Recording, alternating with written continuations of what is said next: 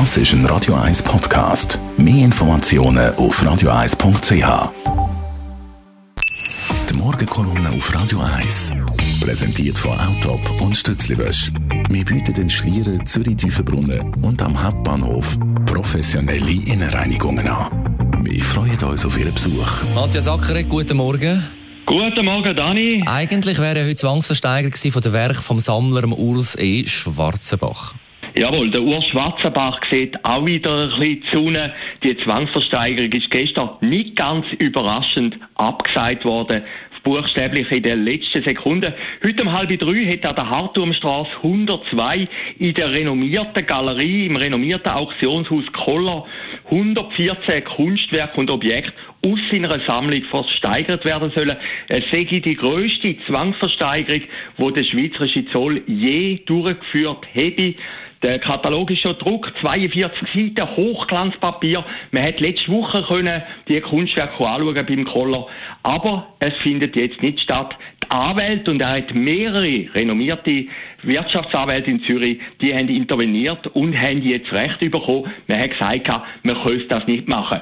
Die Argumentation ist klar. Die Anwälte sagen, der Schwarzenbach habe schon ein bisschen etwas daran gezahlt. Man wird jetzt das prüfen, ob das wirklich der Fall ist. Denn auf der anderen Seite, wenn jetzt die Zwangsversteigerung stattgefunden hätte und die Kunstwerke würden verkauft werden, dann kommt man sie ja nicht mehr zurück über, dann wäre der Schaden noch viel größer. Also von dem her ist das Argument völlig stichhaltig und auch logisch. Es ist ein seltsamer Fall, hat die NZZ heute geschrieben. Es ist wirklich ein Fall, wo niemand so richtig dahinter blickt.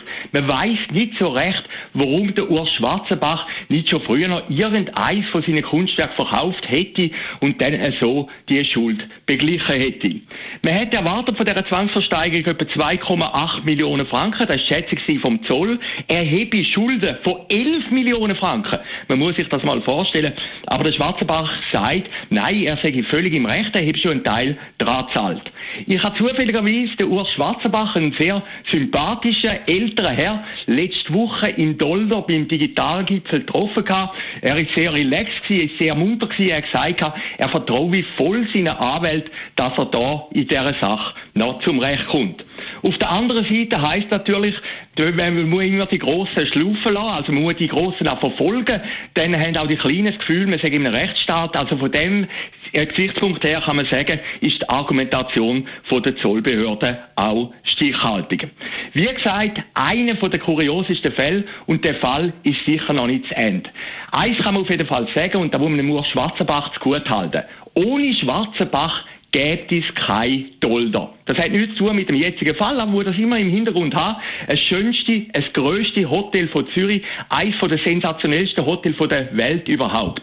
Und wer sich gleich einen kleinen Einblick möchte haben in die Kunstwelt vom Urs Schwarzenbach, soll doch einfach mal in die Lobby vom Dolder sitzen. Dort hängt ein grosser Warhol, eines der fantastischsten Gemälde überhaupt. Das hat nämlich die Zollbehörde gar nicht können holen, wie es so groß war. Und dann bewahrheitet sich in dem ganzen Fall noch ein Bonmot. Ein Bonmot nämlich vom Mani Matter. Er hat einmal gesungen und durch Schwarzenbach wird sich vielleicht an das Lied erinnern. Kunst ist gäng ein Risiko. Die Morgenkolumne auf Radio 1.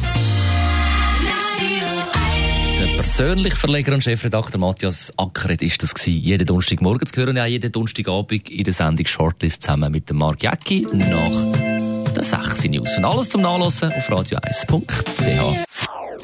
Das ist ein Radio 1 Podcast. Mehr Informationen auf radio1.ch.